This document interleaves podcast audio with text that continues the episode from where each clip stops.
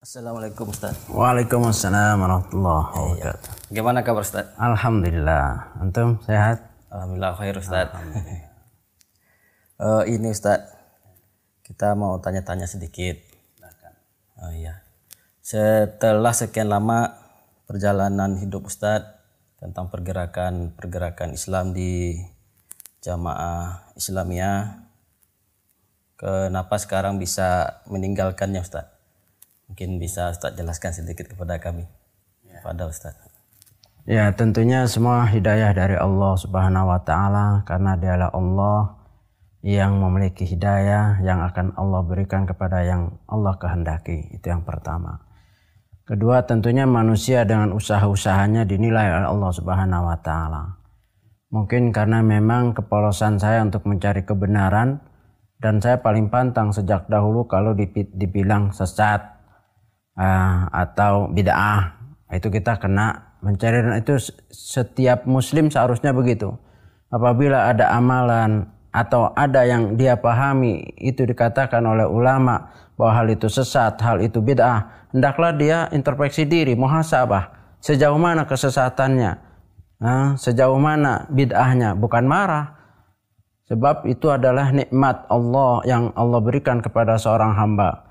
Di antara nikmat yang terbesar adalah hidayah.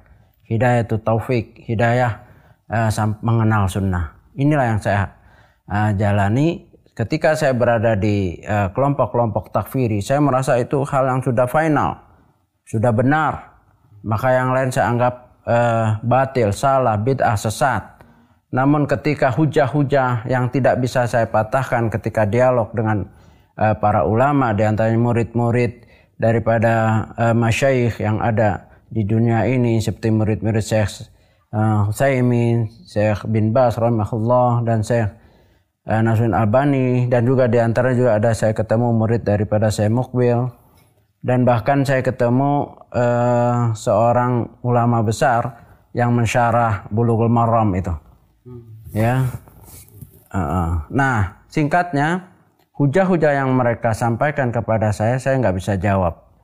Yang selama ini saya anggap itu benar ternyata ya, pemahamannya salah. Ah, ini yang penting.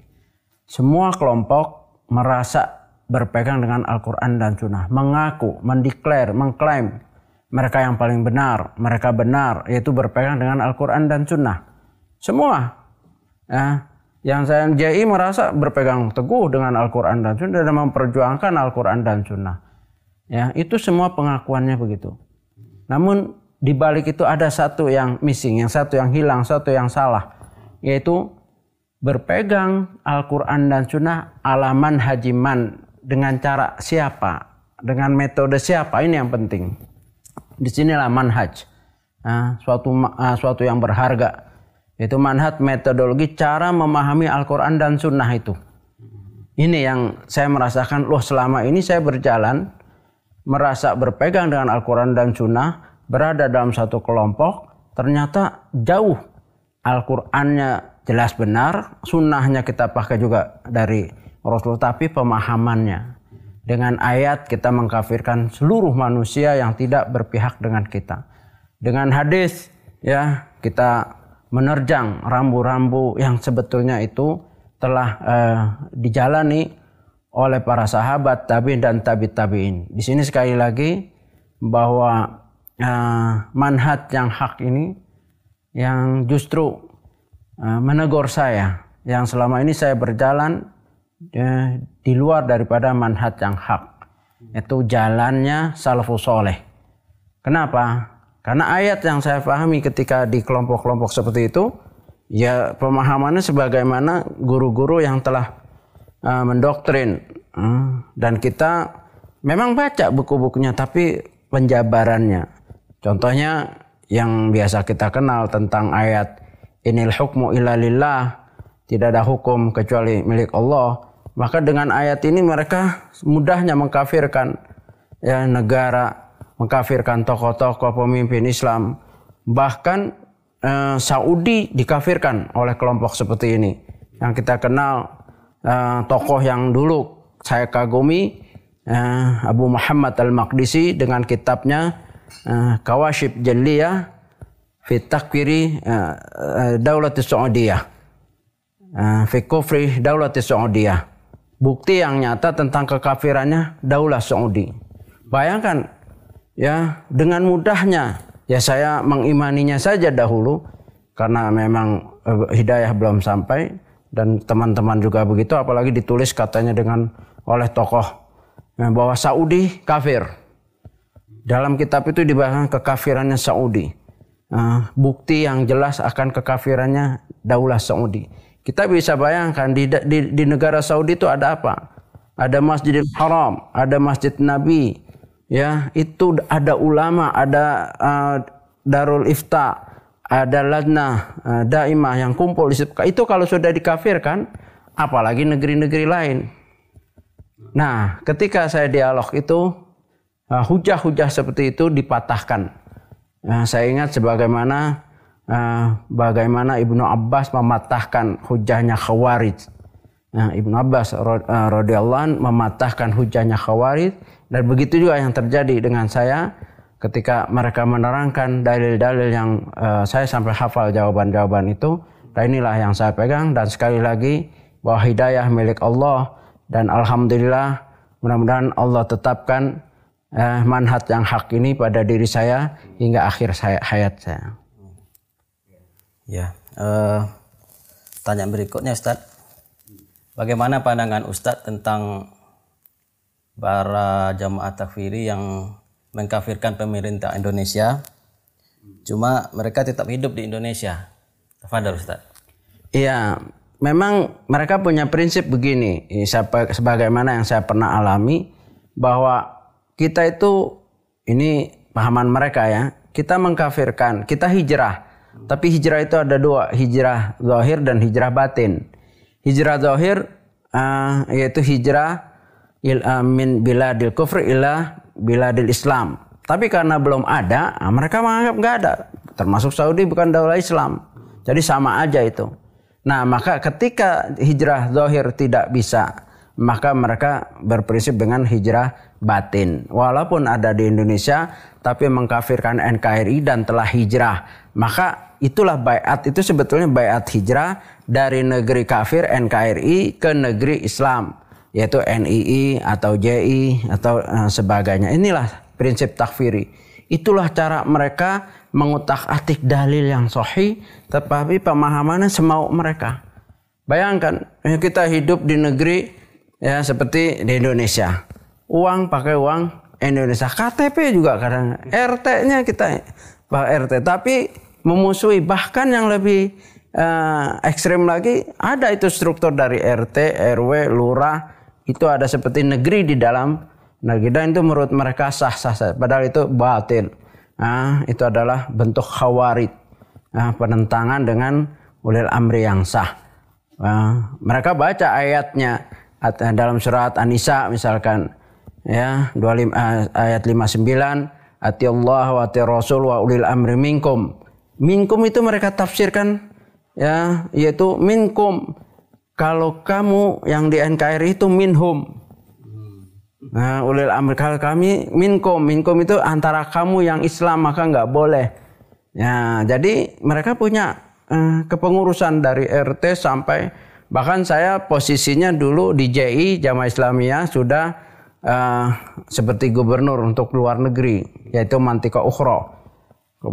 Mantika Ukhro itu provinsi yang keempat seperti provinsi lah orangnya gubernur dan itu juga perwakilan luar negeri double inian saya sebagai militer juga sebagai pendamping daripada gubernur uh, Australia Sweden.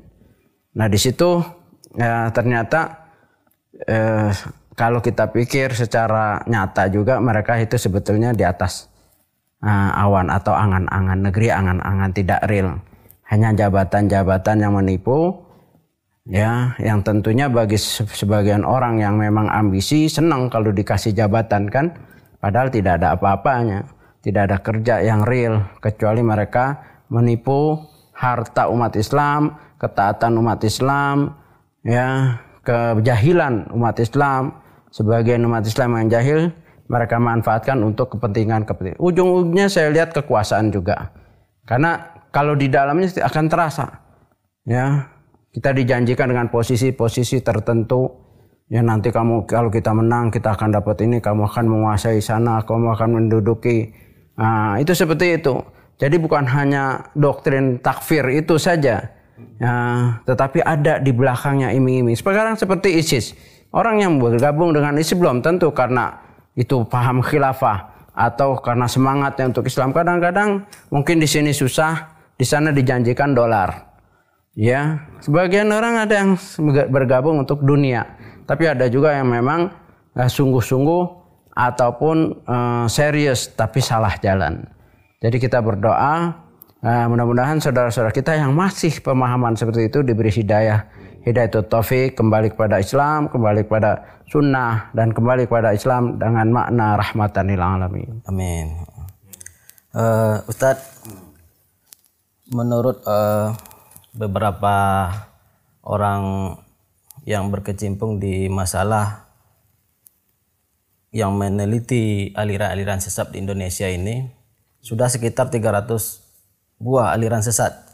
Pada dalam sunnah dalam hadis Nabi cuma 72 yang sesat yang satu selamat kan. Nah, menurut Ustadz dari semua yang sesat-sesat di Indonesia ini mana yang lebih berbahaya apakah ISIS, Syiah, apakah Jamaah Takfiri? Fadal Ustaz. Ya. Ya memang uh, angka yang ditunjukkan oleh Rasulullah SAW dalam beberapa hadis sahih hampir 15 riwayat dengan kebanyakan dari Muawiyah bin Abu Sufyan. Uh, ya singkatnya sataftariku ummati ala salatin wa sab'ina firqatan kullu afinar illa wahidah. Dalam ayat dalam hadis lain ma'ana ali al-yawm wal ashabi atau hi al-jamaah dan seterusnya itu memang angka-angka itu telah dibahas oleh para ulama di dalam mukaddimah kitab Al-Farqu Bainal Firaq ya bahwa kita itu angka 72 itu adalah intinya. Dan dia bisa berkembang bisa uh, ratusan bahkan ribuan. Nah, jadi uh, kita nggak fokus nggak terlalu uh, fokus dengan 72-nya itu yang jelas memang ada. Induknya yang telah disepakati oleh ulama dalam kitab-kitabnya di antaranya kitab uh, apa Manhaj Alusunnah wal Jamaah Dr. Soleh Fauzan dan yang lainnya menyatakan bahwa juga yang ditulis oleh Dr. Abdul Karim Al Akal juga di situ ada kelompok-kelompok yang dianggap uh, induknya seperti uh, Syiah Rafidah terus Khawarij Mu'tazilah ya Murji'ah ya Qadariyah Nah begitu, ini induknya. Nah di Indonesia itu semua ada. Di Indonesia semua ada. Bahkan ya apa, uh, ada yang berkaitan erat dengan tradisi Indonesia yang tidak ada di Arab. Ya, itu ada di Indonesia. Indonesia ini memang ujian berat walaupun mayoritas kaum muslimin tapi umat Islam tersendiri teruji dengan fitnah syubhat yang begitu dahsyat yang kita harus hati-hati. Nah kita tidak melebar, kita bicara di negeri kita ini aja. Ya intinya gitu. Kalau kita melihat ada yang paham tadi takfiri, uh, khawarid mau mau NII-nya, JI, JAT dan seterusnya. Nah, terus bagaimana dibandingkan dengan Rofido atau Syiah? Ada kitab yang menulis hal ini dan merinci bahwa kalau kita lihat pada uh, pada uh, kelompok Syiah, pemahaman Syiah itu ada khawarid. Tapi di khawarid tidak ada faham Syiah. Beda. Contohnya apa? Takfir, masalah pengkafiran. Kalau khawarid kan munculnya ketika zaman Ali radhiyallahu dengan Muawiyah, mengkafirkan uh, sahabat yang pada saat itu aja. Tetapi tidak mengkafirkan yang terdahulu, Abu Bakar, Umar, ya, Utsman mereka nggak kafirkan. Tapi kalau Syiah ini mengkafirkan dari Abu Bakar, Umar, Utsman dan seluruhnya hanya menyisakan sedikit. Ini dalam segi takfir, pengkafiran. Bahkan istri-istri Nabi eh, mereka eh, kafirkan, mereka hina, mereka celak. Bahkan saya pernah baca risalahnya eh, Syekh Mukbil, hadi akidatuna, hadi dakwatuna wa akidatuna. Persaksian Syekh Mukbil tentang majelis tafsirnya orang Syiah Rafidah yaitu dalam pembahasan uh, Al-Baqarah. Mereka menafsirkan Al-Baqarah itu adalah Aisyah. Bayangkan. Jadi memang Indonesia ini harus melek umat uh, umat Islam, ulamanya, uh, pemerintahnya bahwa ISIS memang bahaya. JI ya dan yang lain. Tapi lebih dahsyat lagi, lebih bahaya lagi adalah Syiah Rafidhah. Ya, karena ini uh, bukan hanya menghalalkan uh, kaum muslimin secara umum al-sunnah, dia juga menghalalkan darahnya uh, para sahabat. Bahkan mereka memahami ada paham apa raja ya kembali manusia sebelum kiamat nanti akan dibangkitkan dan Abu Bakar, Umar, Aisyah, Hafsah itu akan dibangkitkan, akan disalib di suatu po eh, pohon yang tadinya basah ketika disalib menjadi kering karena dosanya Abu Bakar dosa. Itulah kita bisa lihat di dalam kitab-kitab mereka ataupun kitab yang sudah diolah uh, yang ditulis oleh sunnah di antaranya uh, kitab yang paling menggugah saya yaitu dan pernah bertemu dengan penulisnya kitab yang ditulis oleh eh Dr. Ihsan Ilahi Zahir ya dan ini penting diterjemahkan eh, disebar diringkas supaya umat Islam ini paham. Yang jelas di antara yang paling berbahaya di dunia bukan hanya Indonesia adalah Syiah uh, Rafidhah. Nah, Syiah yang uh, mau itu Isna Syariah, Ja'fariyah, Imamiyah ya itu semua bahaya. Kalau mereka mengaku Zaidiyah itu sebetulnya kadang-kadang takiyah supaya bisa mempengaruhi ahlus sunnah. Karena Zaidiyah ini sudah musnah. Yaitu kalau dalam fatwa Majmu Fatwa Ibnu Taimiyah ya, Syiah yang hanya mengutamakan Ali tanpa mengkafirkan Abu Bakar dan Umar. Jadi hendaklah kita waspada ya dalam hal ini. Wallahu alam. Ya, syukran Ustaz. Hmm. Jazakumullahu khairan.